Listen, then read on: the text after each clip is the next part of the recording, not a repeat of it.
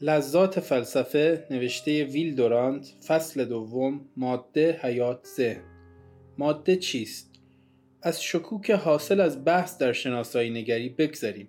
زیرا در, زیرا در گذشته به قدر کفایت از آن سخن رانده ایم و ماده را که با تحریکات شدید و انکارناپذیر وجود خیش را به ما یادآوری می کند به عنوان یک حقیقت عینی بپذیریم و پس از آن قدمی فراتر بگذاریم و درباره بنای آن گفتگو کنیم. نخستین کشف ما این خواهد بود که دوره ماده ناجنبان کهن قرن 19 سپری شده است. ماده ای که تیندل و هاکسلی بدان معتقد بودند قابل تجزیه نبود و مانند کودک چاق داستان نامه های پیک و یک هر جا میگذاشتی میماند.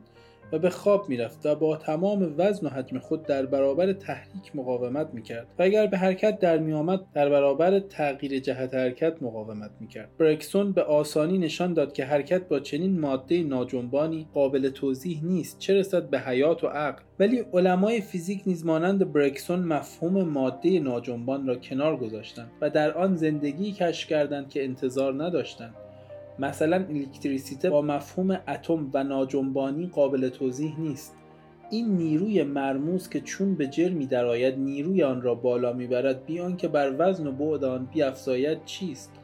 برق چگونه از میان سیم میگذرد و چگونه بی سیم راه خود را میپیماید؟ آیا از میان اتم های سیم میگذرد و در این صورت باید گفت چیزی از اتم کوچکتر نیز هست؟ آیا در این امواج برق که سرعتشان به اندازه سرعت نور است جنبنده چیست؟ اتم است یا اسیر است یا هیچ کدام؟ یا در اشعه X اگر جرقه برقی از خلا بگذرد به اشعه بپراکند که به دیواره لوله نفوذ کند و در صفحه حساس شیمیایی تغییری دهد چیست آنچه از خلا و دیواره های لوله میگذرد؟ اگر ماده ای مثل رادیوم به نحو فناناپذیری فعال باشد و اگر اتم هایی که ما تجزیه نشدنی می‌دانستیم تا غیر و نهایه قابل تقسیم بندی باشند و اگر هر اتمی منظومه باشد از بارهای الکتریکی که خود به دور بار الکتریکی دیگری میچرخند در این صورت این اتم پس از تجزیه شدن وزن و جرم و طول و عرض و عمق و نفوذ خود را به کجا میریزد؟ و این خواست نیرومند که وقتی اغلا از آن به احترام یاد می‌کردند به کجا می‌روند؟ آیا این خاصیت ناجنبانی افسانه بود؟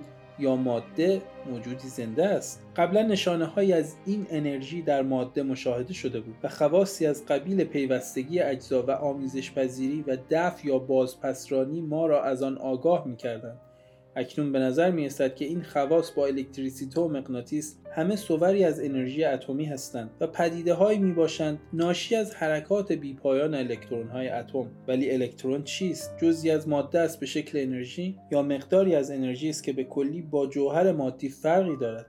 این شق اخیر را نمی توانیم بپذیریم. لوبون می‌گوید ممکن است مردم باهوشتری وجود انرژی غیر مادی را بپذیرند اما برای ما قابل فهم نیست. ما آنگاه از چیزی می توانیم سر در بیاوریم که در چارچوبه عمومی افکار و عقول ما بگنجد. گرچه ماهیت انرژی مجهول است اگر بخواهیم از روی عقل سخن بگوییم باید آن را امری مادی بدانیم. چنانکه برکسون می‌گوید ما طبعا مادی هستیم و اگر گاهی از ماده روی برنتابیم تا در نفس خود فرو رویم همه اشیا را مانند ماشین مادی تصور می‌کنیم. با این همه اوست که والد ماده را فقط شکلی از انرژی می‌داند. رادرفورد اتمها را به واحدهای مثبت و منفی الکتریکی برمیگرداند. به گمان لاج هسته اتم چیزی جز بار الکتریکی آن نیست و لوبون به طور ساده می‌گوید ماده صورت دیگری از انرژی است. هالدین می‌گوید برخی از هوشمندان روزگار ما ماده را نوعی از ارتعاشات موجی می‌دانند. ادینگتون می‌گوید ماده از الکترون ها و پروتون ها یعنی بارهای مثبت و منفی الکتریکی ترکیب یافته است. یک صفحه در حقیقت فضایی خالی است که بارهای الکتریکی در آن پراکندند. وایت هد می‌گوید جرم مزیت مفهوم برجسته کمیت نهایی و ثابت بودن خود را از دست داده است. اکنون جرم به مقداری از انرژی با در نظر گرفتن آثار دینامیک آن اطلاق می شود جرم نیرومند اکنون به چنین حال زاری افتاده است.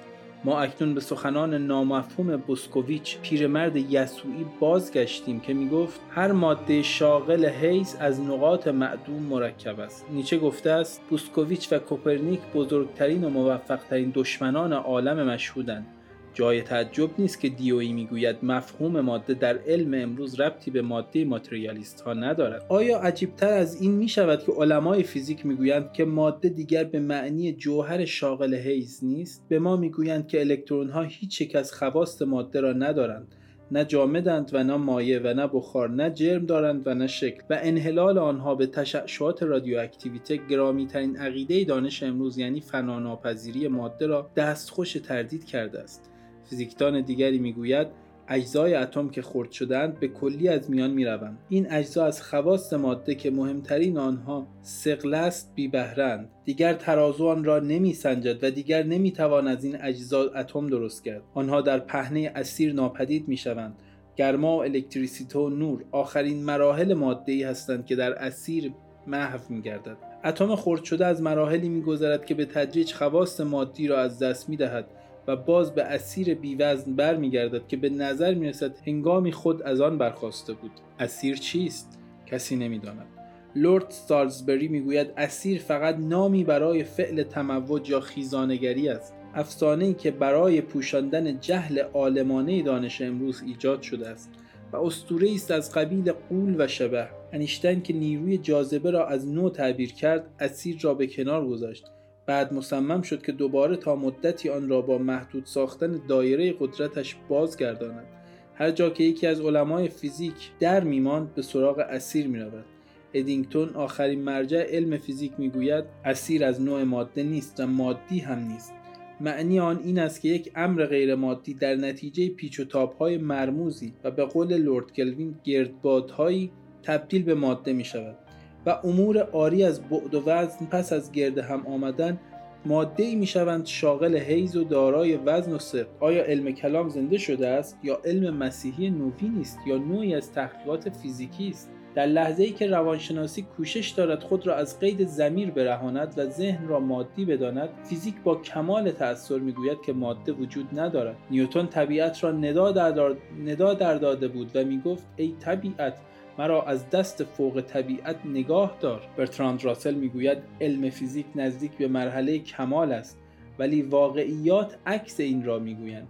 به گفته هانری پوانکاره فیزیک نو در وضع آشفته است. قواعد خود را از نو می‌سازد و درست نمی‌داند که در کجاست.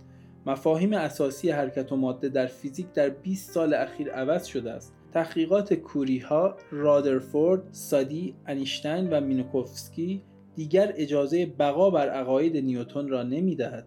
لاپلاس رشک می‌برد که نیوتن دستگاه عالم را کشف کرده است و دریغ می‌خورد که دستگاه بهتری کشف نشده است. اما دستگاه نیوتونی اکنون به دور انداخته شده است. دیگر جاذبه کسی را به خود نمی‌کشد. و نظریه نسبیت قوانین حرکت را از هر سو مورد تاخت قرار داده است. وقتی می‌گفتند فلسفه با اشباه و انتظایات سر و کار دارد و علم با حقایق و واقعیات. اکنون فیزیک مجموعه قامزی از فرمولهای انتظایی است و در عالم علم جای جوهر جسمانی خالی است. می‌گفتند فلسفه را باید دور انداخت. بعضی ها پیش بینی می کردند که تا پنجاه سال دیگر کاملا از میان می رود زیرا علم برای حل مشکلات کافی و وافی است. اکنون هنگامی که فرد عادی آثار روحی و اسمت را از دین و کتب آسمانی گرفته به علم و علما می دهد علما با فروتنی به ما می‌گویند کشفیات علمی از درون طبیعت اشیا به ما خبری نمی‌دهند در عوض می‌گویند که ضربات ساعت به نسبت سرعت حامل آن در فضا سریعتر میگردد. و یک خطکش را می‌توان از راه ساده درازتر کرد و آن اینکه آن را در امتداد حرکت زمین قرار دهیم نه عمود برا. ما باید در برابر فرمول های قامز فیزیک نو که جای فیزیک روشن کهن را گرفته است اظهار فروتنی کنیم. ولی آیا صحت آنها را تا ابد می‌توان تضمین کرد؟ پس باید به علمی که روز به روز ژرف در می شود و امروز آن باطل کننده دیروز آن است بدگمان بود؟ روزی سخن از اتم است و روز دیگر از الکترون و روز سوم از کوانتا و پس از آن صورتی خالی از ماده و پس از بارهای الکتریکی فاقد هسته مادی. تنها اشپنگلر این شجاعت را دارد که بگوید نظریه های اتمی افسانه هستند و پایه تجربی ندارد. باید از علم کلام و الهیات در هر جا که باشد برحذر بود حتی اگر در میان علوم اثباتی باشد. شاید با همه فضل و کمال زیرکانه ما ماده به وجود خود ادامه می دهد و آن سنگ موهومی که به پای دکتر جانسون خورد مانند رنجی که او از این راه دید در حقیقت مهم نبوده است. درست است که آن سنگ به گفته هیوم برای دکتر جانسون دسته ای از محسوسات و مدرکات بود ولی همین دسته که مقاومت مسررانه خود را در برابر عضلات و حواس ما ادامه می‌دهد ماده است. ممکن است از لحاظ نظری به مفاهیم مجرد و انتظایی نو تسلیم شویم. اما عملا هر انرژی را باید از ماده آن امر شاغل حیز قابل سنجش که نه خود ما ولی محسوس ماست مشتق بدانیم. اما این ماده چیست نمی‌دانیم و بهتر است که صاف و پوسکنده سخن گوییم. ولی یک امر مسلم است و آن اینکه این ماده کاهش یابنده خردشونده با آن ماده قدیمی ناجنبان قرن 19 فرق دارد. این ماده صورت انرژی های بیشمار و حامل آن است. خواست پیوستگی اجزا و آموزش پذیری و دفع یا بازپسرانی الکترولیتی و اعمال اسموتیک و حرارت و الکتریسیته و نور شتابان و الکترون های رقصان آن را به شکل موجودی زنده در میآورد. جنبش و انرژی و نشاط همه جا هست و نمی‌توان چیزی را مرده نامید. جسمی که به ظاهر مانند قطعه ای از فولاد سخت و محکم است در حقیقت در حال تعادل قوای درونی و بیرونی از قبیل حرارت و فشار و غیره است. اگر دست به نزدیک قطعه فلزی ببریم جنبش ذرات آن تغییر می کند ذکر تشبیه کهنه لوکرتیوس در اینجا مفید به نظر می رسد اگر لشکریان نیرومند آرایش جنگی به خود بگیرند و دشت و صحرا را به لرزه درآورند و شعله آتش آنان سر به آسمان کشد و زمین همچون مس سرخ گردد و صدای پای مردان فضای جهان را پر کند و کوهها را به لرزه درآورد و این کوههای لرزان آن صداها را تا ستارگان برساند و با این همه در بالای کوهی ای باشد که کسی از آن به این دشت بنگرد آن افواج عظیم جوشان خروشان در نظر او ساکن و خاموش خواهند آمد. و مانند لکه‌ای بر آن دشت دیده خواهند شد. هرچه درباره ماده بیشتر تحقیق کنیم آن را کمتر اساسی می‌بینیم و بهتر در میابیم که فقط ظهور خارجی انرژی است مثل بدن ما که دلیل حیات و قوای ذهنی ماست.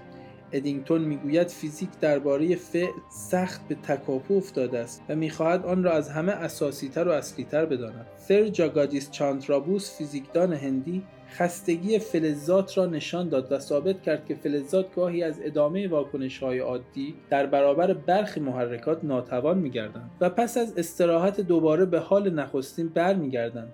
همو حساسیت فلزات را نیز در برابر محرکات و فشارها و سموم ثابت کرد. این تجربیات در سه قاره عالم تکرار شده و محقق گشته است. اصطلاح زندگی ماده تا 25 سال پیش بیمعنی بود و امروز استعمال عمومی پیدا کرده است. اکنون می‌بینیم که علمای فیزیک و شیمی به دنبال مفاهیم زیست شناسی میگردند و بست این مفاهیم بر همه موجودات طبیعی روز به روز معقولتر به نظر می‌رسد در صورتی که چند سال پیش چنین نبود اکنون سخن از تکامل ماده است و چنین به نظر می رسد که اتم متولد می شود و رشد می کند و سپس نشاط خود را از دست می دهد و می میرد. این فیزیک نوین انرژی ما را وادار می سازد که مسئله قدیمی تضاد فلسفه مادی با فلسفه روحی را به صورت دیگری درآوریم. جنبه مکانی و روحی را به صورت دیگری درآوریم. کدام جنبه عالم خارج اصیل است؟ جنبه مکانی و امتداد که فیزیک سابق از آن به ماده تعبیر می‌کرد با جنبه فعال و جنبان آن که ما انرژی مینامیم جواب این سوال که جنبه انرژی اصیل است و این انرژی همان غیر معلوم و ذات و شیء فی النفس و مطلق است. آیا این انرژی خود شاغل حیز و منبسط و ممتد و جوهری مادی است؟ ما نمی توانیم بگوییم همچنان که فکر را نیز شاغل حیز و ممتد در جهات نمی‌دانیم. در دل ماده امری غیر مادی نهفته است که به آن صورت و نیرو می دهد و خود دارای حیات و اختیار مخصوص به خیش است. این امر نهفته لطیف که آثار نشاط آن همه جا ظاهر است در ماهیت نهایی همه اشیایی است که بر ما معلومند. اما در و دل استعاراتی هستند به منزله علاماتی برای شناختن جاده ناشنا. انرژی امری جدا از ماده نیست که مانند جیوه در درون مجسمه های دایدالوس قرار بگیرد و آن را به حرکت درآورد. این عنصر حیاتی و قوه فعال امری جدا و منفصل از ماده نیست چنانکه قائلین به اصالت حیات می‌گویند. بلکه به نحو مرموزی بدان مربوط است چنان که روح و جسم به هم مربوطند و به اتفاق ماده جنبه های درونی و بیرونی یک امر واحد انقسام ناپذیر را تشکیل می‌دهند. اگر در مسئله به نظر وسیعتری بنگریم حق با مادیون است. مادی مقام ماده را بالا می‌برد و در سلسله اتصال تطور ماده به حیوان و حیوان به انسان شکافی قائل نیست. اما ما نمی‌توانیم چنین بگوییم مگر آنکه بگوییم باز به نحو استعاره در درون ماده ناجنبان اصلی از حیات است و نیرویی است که این تطور را ناگزیر می‌سازد.